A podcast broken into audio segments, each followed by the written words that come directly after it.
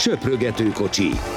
A Közmédia országúti kerékpáros podcastja Székely Dáviddal és Várhegyi Benyáminnal.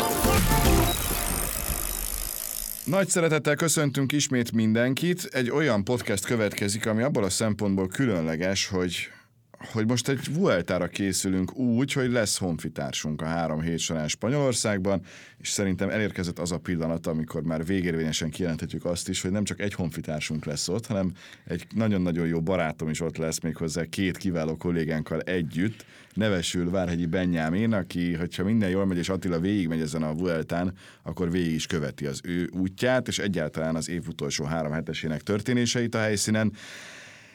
Annyira azért nem lepődtünk meg, főleg a közelmúlt a Burgos nevezés, ott ráadásul még Lila Trikó történéseit figyelembe véve, mekkora volt benned a, a kő, ami leesett akkor, amikor valóban te küldted át nyilván meglepő módon elsőként azonnal a, a listát, hogy kimegy a Jumbo-ból erre a Vueltára. Köszöntöm a hallgatókat, sziasztok!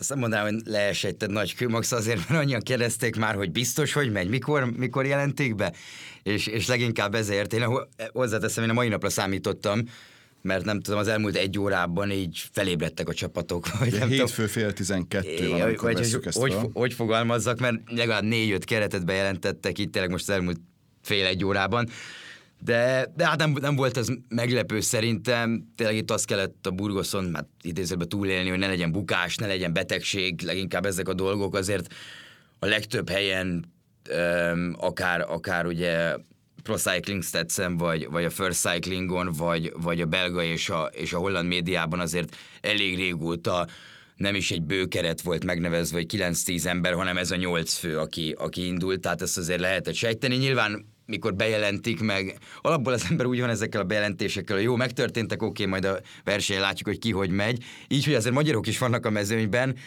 azért a Giro előtt, vagy, vagy egy vagy, egy, vagy most a Vuelta előtt azért kicsit más, kicsit jobban izgul az ember, hogy akkor tényleg rakja már ki a csapat azt a, azt a nyolc nevet, és legyen benne, a, legyen benne az adott magyar versenyző. De hát nyilván óriási dolog. Azt hiszem 2007-ben Bodrogi László volt az utolsó magyar versenyző, aki Vueltán indult, 16 év, azért ez egy nagyon-nagyon komoly szám, reméljük a, a következőre nem kell ennyit várni, de hát, de hát az még messze van, mert még ez sem kezdődött el. Hozzátéve, hogy várhatunk sokat, hogyha mondjuk folyamatosan Tour de France-on van magyar induló. Igen, az kicsi, igen, az úgy más. De azt azért tegyük gyorsan hozzá, hogy, hogy óriási elismerés illeti Vajtar Attillát. Tehát nem tudom, hogy hányan féltették őt, de az FDZ-ből most hogy fogalmazzak, külföldi futball példa, mondjuk egy Salernitánából, ha már itt, itt, itt vagyunk, előreugrani most melyiket mondjam az olasz bajnokságban. Az a baj, Szerintem az egyértelmű, de... Hát az AS Rómát mondanám, de van még annál is erősebb, és hát fogalmazunk úgy, hogy az olasz bajnokság az, na, ha, igen, de a lényeg az, hogy mondjuk egy, egy, egy Hát a Napoli nyerte legutóbb, de mondanám a Juventus-t mondjuk, mondjuk azt, már nyilván az meg egyrészt látom a fejedet, másrészt meg fogalmazunk úgy, hogy voltak problémái a pályán kívül a közelmúltban. A lényeg az, hogy egy hatalmas ugrás, ami, amit meg kellett oldania, és fantasztikusan jól megoldotta Vajtar Attila a szezon legelejétől kezdve. Türelmes volt, Emlékezhetünk, hogy a tartalékok listáján már a túra is hihetetlenül nagy ütemben és gyorsan tudott egyre feljebb és feljebb kerülni, és éppen, hogy lemaradt végül, de, de szerintem egyáltalán nem baj, hogy lemaradt, mert erre a Vueltára viszont tökéletesen fel tudott készülni. Hosszú ideje tudta szerintem ő azt, hogy erre a Vueltára elviszi a csapata a magaslati edzőtáborból közzétett képei a közösségi oldalain hihetetlenül jól néztek ki, érdemes követni egyébként ebből a szempontból is Attilát, meg én nagyon szeretem azt, amikor úgy kiírja magából a, a gondolatait, és abban, abban bízom, hogy, hogy nagyon fontos segítője lesz egy olyan csapatnak, amelyik hát simán lehetne túr, túrkeret is, mert az, hogy mind a két nagy a Jumbóban ott van, meg még olyan segítők, akik, az, az pontosan mutatja, milyen pokolian erős a Jumbo, és abban ezer százalékig biztos vagyok, hogy nem lóg majd kifelé, úgyhogy az, az lefelé legyen Vajtar Attila ebből a csapatból, sőt. Igen, ez igazából, amit mondta, az egész Vueltára elmondható. Most nem arra gondolok, hogy erősebb, mint a Tour, hanem, hanem az összetett esélyesek szempontjából egyszerűen egy, egy sokkal változatosabb, izgalmasabb versenyre lehet számítani. Ezt elsősorban nyilván azért mondom, mert, mert gyakorlatilag tényleg, ha a világ legjobb hegyi menőit, összetett menőit nézzük, akkor, mondjuk az elmúlt egy-két év alapján, akkor tényleg talán Tadej Pogácsár, Carlos Rodriguez és, és Simon Yates az akik, az, akik nem lesznek itt, és mondjuk Richard Carapaz még, még ide lehet venni, de, de nem az lesz ezen a Vueltán, hogy van két nagyon erős ember, aki nagyon durván kilóg a sorból, hanem, hanem négy-öt olyan csapat van, aki, aki itt összetett célokkal, nagyon komoly összetett célokkal érkezik, tehát nem a top 5-re, hanem, hanem mondjuk a top 3-ra, vagy a győzelemre is legalább lehet mondani szerintem négy olyan csapatot, minimum egy versenyzővel, akik, akik azért érkeznek, hogy megnyerjék ezt a versenyt. Szóval ebből a szempontból ez, ez nagyon kemény lesz. Hát a Jumbo pedig ezzel a kerettel, én nem tudom, hogy, hogy volt már erősebb sor három hetes versenyen igazából. Nyilván ezt nem lehet megmondani, hogy nem lehet összehasonlítani, mi volt 15 éve, meg 10 éve, de ez valami brutális. Tehát tényleg ugye küldtem át neked, hogy a, mikor kirakták a keretet a, a Vanti hivatalos Twitter oldala, hogy nyugi, nyugi srácok, légy szíves, mert, mert ez tényleg, tényleg elképesztő erős, ugye, ugye Roglic, Roglic Jonász e, kapitányok mellett az a Sepp Kuss, aki sorozatban az ötödik három hetesét fogja teljesíteni, vagy legalábbis kezdi el. Az, az idei, idén mind a hármon indul, ami, ami valami egészen döbbenetes. Ugye Vilko Kelderman is ott lesz, ott lesz ugye Walter úr természetesen, uh-huh. Van Barle, Hessing, szóval, szóval tényleg ez egy olyan csapat, ami, ami, ami erősebbet nagyon-nagyon nehéz összerakni, és, és igazából, hogyha kis túlzással azt mondom, hogyha az egész mezőnyt veszed, akkor is nehezebb, a többi csapat segítőit veszed, mindegyikből válogathatsz, akkor is nehezebb ennél egy erősebbet összerakni, szóval Szóval ez tényleg nagyon durva lesz. Bocsát, Jántrátnyikot hagytam még ki a nyolcadikként, ami, ami azért így soka, én, én sokat elárul. Amióta hogy... olimpiai résztvevőként úgy versenyzett azon a tokiói versenyen, hogy azóta óriási rajongója és szurkolója vagyok. Igen, én, én még azt, azt is hozzátenném, hogy ő itt a Budapesti időfutamon, a Giron, öm, ugye a Visegrádi bukásban, amikor a Erik is bukott, benne volt az első szakaszon, és, és hát a harmadik nap már nem tudott elindulni Kaposváron, méghozzá törött csukló miatt, tehát ő úgy tekerte végig azt a budapesti időfutamot, és utána mondta, hogy igazából fájt, fájt, de semmi baja nincs, emlékszem rá. Hát most másnapra kiderült, hogy ez el van törve.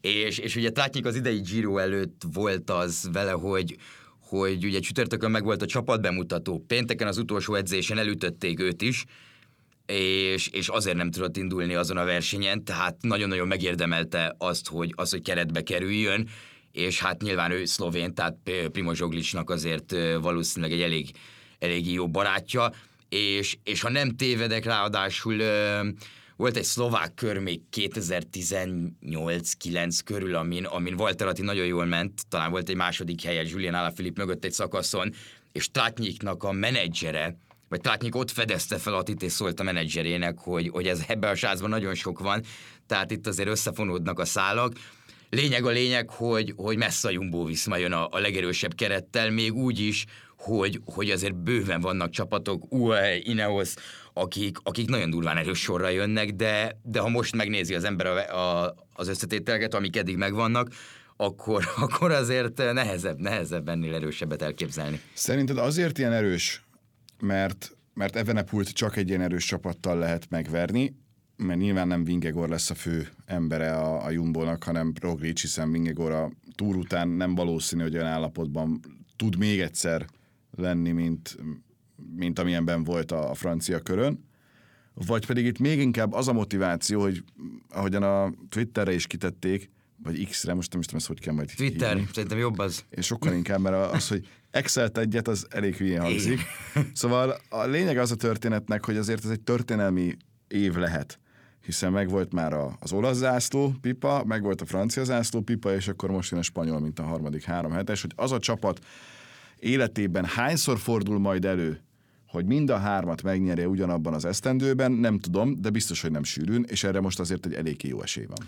Abszolút, és biztos vagyok benne, hogy ez a cél. Ugye szerintem öm, itt alapvetően az volt az elképzelés, legalábbis amiket lehet hallani a Jumbo házatájáról, hogy azért ők novemberben már kitalálták ezt Jonas Vingegornak, hogy Vingegorral, hogy, hogy túr és utána Vuelta. Nyilván ezt nem jelentették be, csak a túr utolsó napján, tehát a párizsi szakasz előtt jelentették ők ezt be.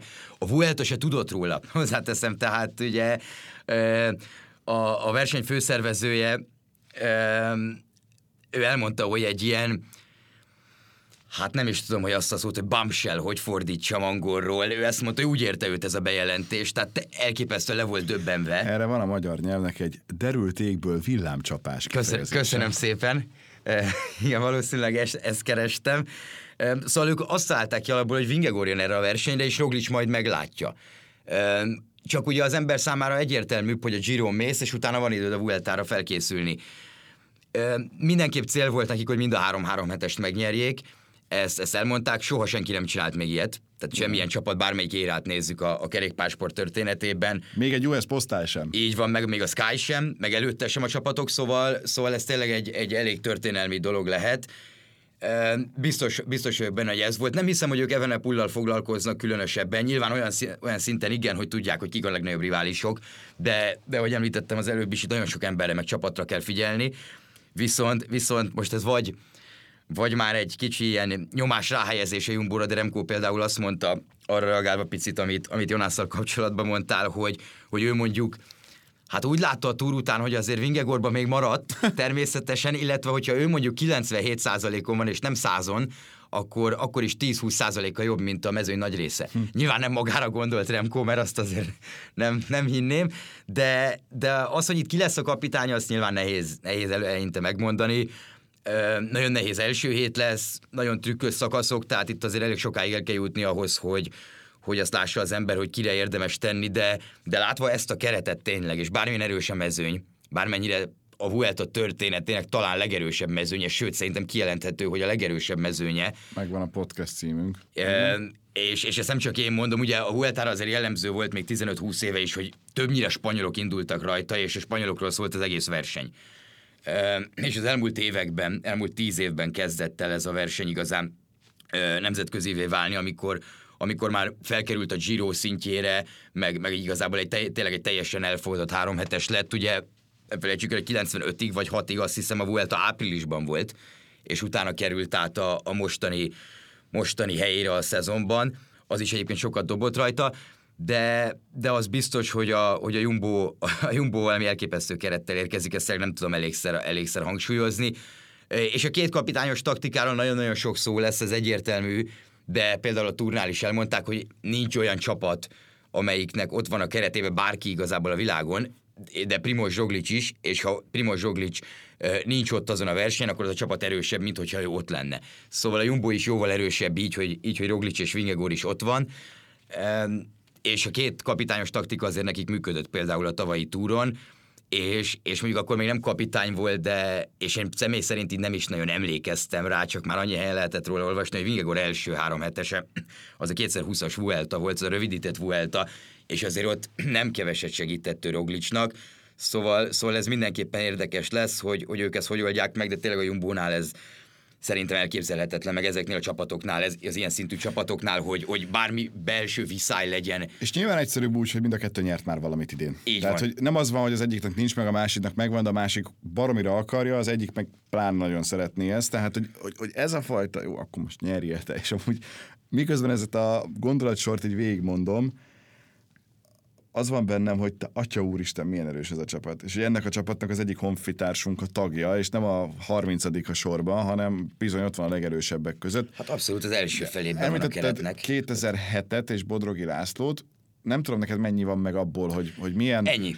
milyen magyar versenyzőért szorítani a különböző három heteseken, akkor, amikor ez a kerékpársport még teljesen más színvonalon van, vagy volt a mostanihoz képest. Mert ott ugye Bodrogi László segítő volt, de mivel kiváló időfutam menő, néha megkapta a lehetőséget, hogy elmenjen szökésbe, és tényleg ott voltak a kronók, ahol meg úgy ültél le, hogy na lesz-e mondjuk Tour de France szakasz győzelem magyar ami egy nagyon különleges dolog volt. Itt most szerintem erről nem beszélhetünk. Az FDZ-s időszak ebből a szempontból kicsit más volt azért, itt most, itt most tényleg azt kell nézni, hogy mennyit és hogyan tud segíteni, hogy a, a múlt heti burgoszi kör is nagyon érdekesen alakult, hiszen összetettben vezetett az időfutamot, a csapat időfutamot követően, de aztán nyilván tudtuk, hogy a végén nem ő lesz az a Jumbós, aki megnyeri majd ezt a versenyt. Igen, azt ne felejtsük el, hogy tavaly a, a Jumbo úgy kezdte a Vueltát, hogy akkor is csapatidőfutammal kezdődött, hogy ha jól emlékszem, az első négy nap négy különböző versenyzőjükön volt a piros trikó. Tehát így adogatták át egymásnak. Azt hiszem, Hollandiában nyilván értető okokból Hessink haladt át először a célvonalon, utána Affin is sprintelt egyet, és szerzett szerintem bónusz másodperceket, vagy helyezések miatt. nem is emlékszem, még, még utána Kim volt, utána Roglicson is volt egy-két napig, szóval, szóval a Jumbónál azért figyelnek erre, itt is elképzelhetőek olyan szituációk, például az első nap a csapat időfutamon, hogy, hogy sőt, egész biztos vagyok benne, hogyha úgy alakul, hogy, hogy mondjuk ők tudják, hogy mekkora előnyben vannak, bár szerintem most nem utolsóként fognak indulni, mert az szerintem a quick step lesz, tehát emiatt nem, hisz, nem biztos, hogy, hogy ilyenekkel fognak taktikázni, de, de azért elképzelhető a verseny, verseny további szakaszaiban.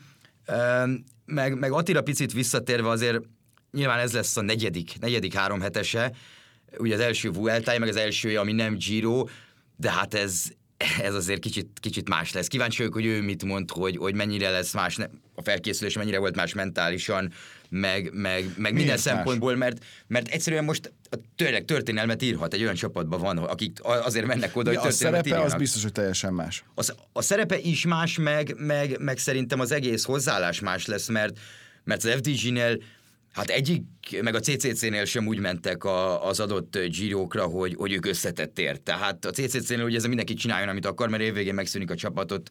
Ott tényleg ez volt, ezt elmondták a versenyzők is, hogy, hogy igazából nem nagyon volt egység. Szakasz még ugye így is tudtak nyerni. A Grupamánál meg egyszer Demár volt, másodszor pedig így véletlenül rákerült a rózsaszín trikó, úgy véletlenül, hogy, hogy nem, nem számított úgy, rá az ember, nem volt hogy, cél. Igen, tehát nem volt cél, és ők se számítottak rá. Amiatt ugye nem jó kifejezése véletlenül, mert azért...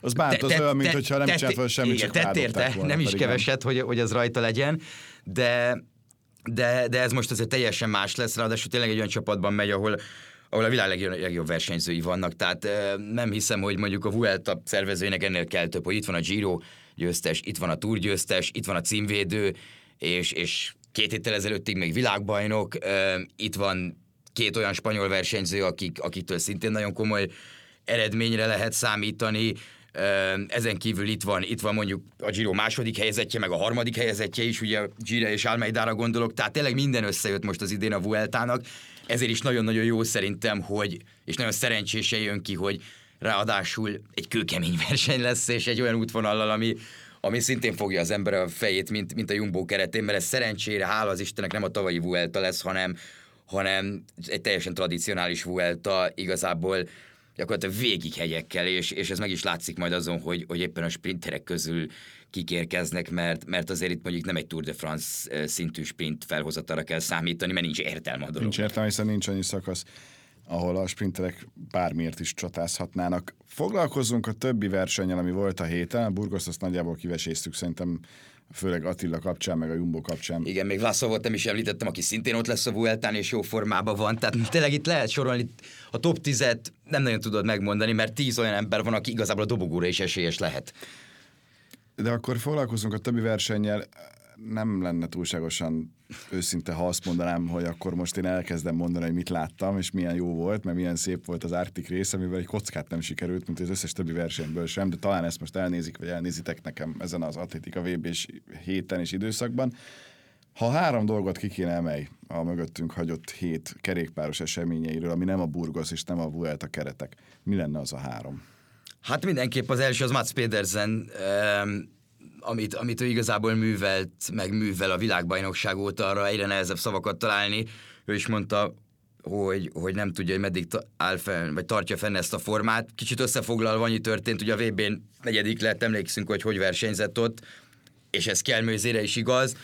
Majd utána a Dán körön ők, ők úgy gondolták meg az egész track, hogy ezt a versenyt akkor főleg két Dánnal meg, kell, meg kell nyerni. Pedersen nyert egy szakaszt, egy időfutamot, megnyerte az összetettet, Skjelmőze nyerte a király szakaszt, megnyerte a, vagy második lett az összetettben. Azt hiszem Pedersenek nem volt top 5-nél rosszabb helyezés az összes szakasz tekintve, ami azért e-, egészen döbbenetes, és, és emellett a Dánkörről még azt mindenképpen én szeretném kiemelni, hogy, hogy, hogy elképesztő mennyiségű ember volt. Tehát tényleg olyasmi volt, mint a Tour de France-on, azt lehetett látni, mint amit a tavalyi túron, én nem, nem értem, hogy mi van a dánokkal, bár igazából értem. Mivel érted, mert van egy bizonyos ért... versenyzők, aki egész jó eredményt Igen, meg, meg van, van nagyjából 20 olyan versenyzők, aki a világ legmagasabb szintjén teker, szóval, szóval ez tényleg nehéz. tényleg értető, hogy miért, miért vannak ki. Egyébként furcsa volt, mert, mert a király szakasz után úgy beszéltek a, úgy ott egy-kettőt hoztak, azt azért hozzáteszem, Szkelméze és, és Mats Pedersen, és Pedersen mondta Szkelmézek, hogy menjen, menjen, Szkelmőzeg mondta, hogy menjünk már át együtt a, a vonalon, de aztán végül nem így lett, mert, mert Mats nem bírta. Um, és, és hát az az érdekes, hogy, hogy Mats Pedersen, miután megnyerte ezt a versenyt, ez egy ötnapos verseny volt kettől szombatig, ő szombat este áthajózott Hamburgba, és a Bémer Cyclassics megnyerte egy olyan, egy olyan versenyen, ami, ami az év, hát egyik, egyik, hanem a legizgalmasabb utolsó most ha azt mondom egy, akkor szinte biztos vagyok benne, egy kilométer, de inkább azt mondom az utolsó tíz kilométerre.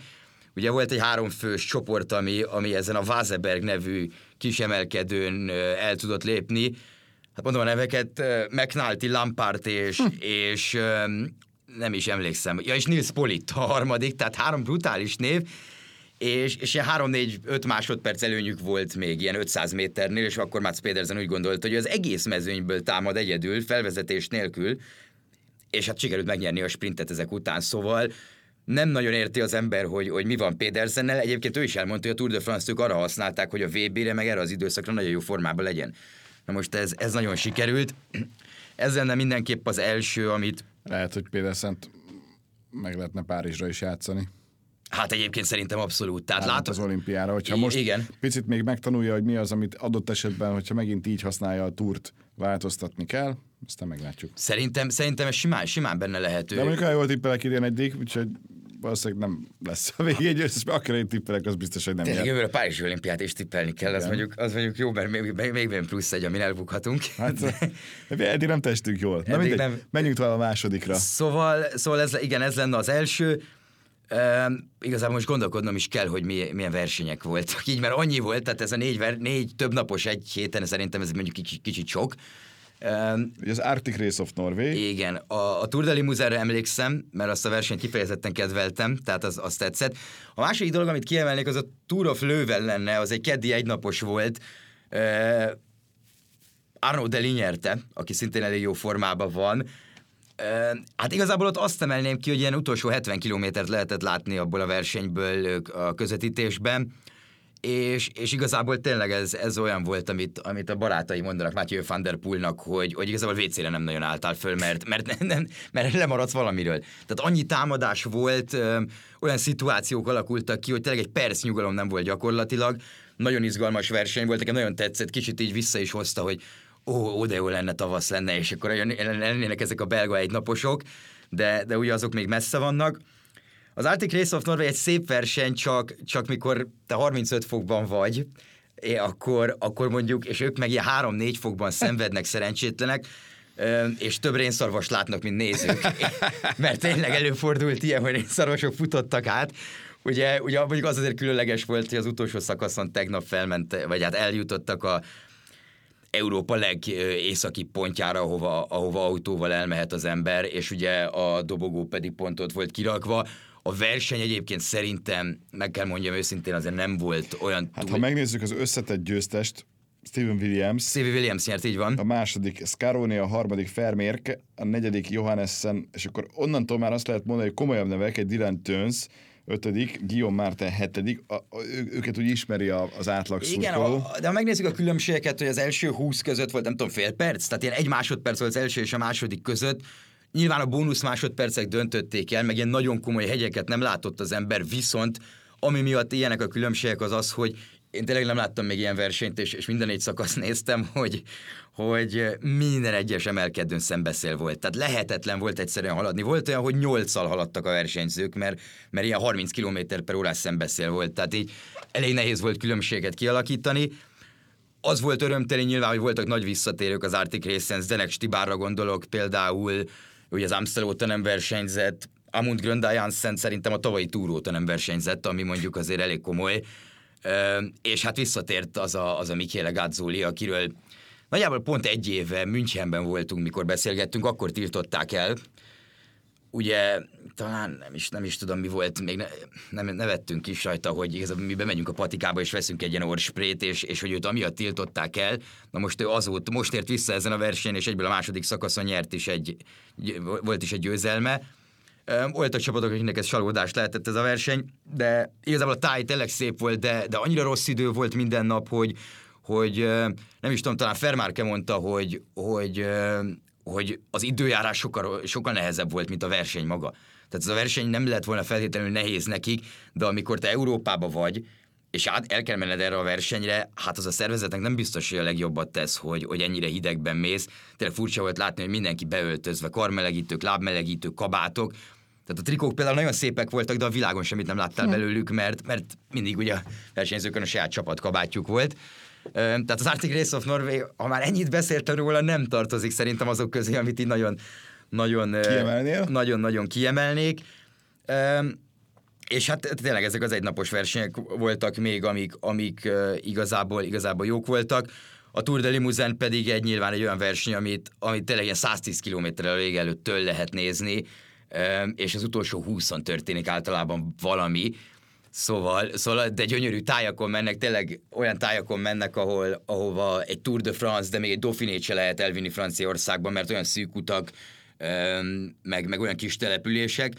Az, az jó volt látni nyilván, hogy, hogy az FDG-nek megint összejött, akár csak a Tour de lenne egy praktikailag egy nagyon-nagyon jó verseny, és ha már Vuelta, és csak a nagy neveket emeltük ki, amiből szintén nagyon sok van, azért nagyon kíváncsi leszek erre az FDG keretre is a fiatalokkal, mert mert azért Román Gregoire 20 évesen, amit ő produkál első szezonjában, ötödik győzelme, én második több napossal összetett, amit meg tudott nyerni. A grupamában azt hiszem utoljára ilyet de már csinált, hogy, hogy egy évben két összetettet nyert. El tudjuk képzelni, ezek milyen versenyek lehettek, ahol de már nyeri az összetettet, tehát ez a négy sík szakasz egy időfutam körül, egy prológ hosszúságú időfutam. Tehát, tehát ez, ez az még egy érdekes verseny volt. Igazából sok minden történt a héten, de... de Kiugró nem. De hát ugye ezek kisebb versenyek, egyik se World Tour verseny a tegnapi Bémer Classicson kívül, szóval, szóval ugye nyilván mindenhol más csapatok indulnak gyakorlatilag, azt hiszem kettő volt a legtöbb, vagy három verseny, amin, amin egy csapat indul, és nyilván négyen nem is tudsz indulni, tehát arra már tényleg nincs meg még a legnagyobb Tour csapatoknak sem a kapacitása. De hát van ilyen hét, és nyilván szerintem ez azért elsősorban a világbajnokság miatt alakult így, hogy most így összetolódtak a versenyek. Mindenkinek vannak még céljai, amik nem a Vuelta, a német kör, belga kör, amik... Belga kör, brit... az hamarosan kezdődik. Igen, meg a német is ezen a héten van, ugye jövő héten brit kör, Utána Pont senkit nem fog érdekelni a Vueltával Nem, nem valószínű, hogy, hogy túl sokan. Nyilván mondjuk egy Wood van Aert elmegy a brit körre, akkor azért valamennyire fontos lesz, de ő is mondjuk az Európa bajnokságra készül elsősorban, amit ugye szeptember 20-24 között van, ha jól emlékszem, ugye Hollandiában. Meglátjuk, meglátjuk itt azért az első, következő három hét azért elsősorban a, a Vueltáról fog szólni minden szempontból, és hát elsősorban azért, főleg azért, mert, mert Walter Attila ott lesz, és, és hát egy elég komoly, elég komoly útvonalon kell végigmenni, és reméljük ezt meg is teszi. Fantasztikus keretes szerkezet volt ez a mai podcast. Köszönjük szépen mindenkinek a figyelmet. Egy hét múlva jelentkezünk, akkor Benni már bőven Spanyolországban lesz. Én nem, de ettől még podcast az bizony akad. Sziasztok! Köszönjük, sziasztok!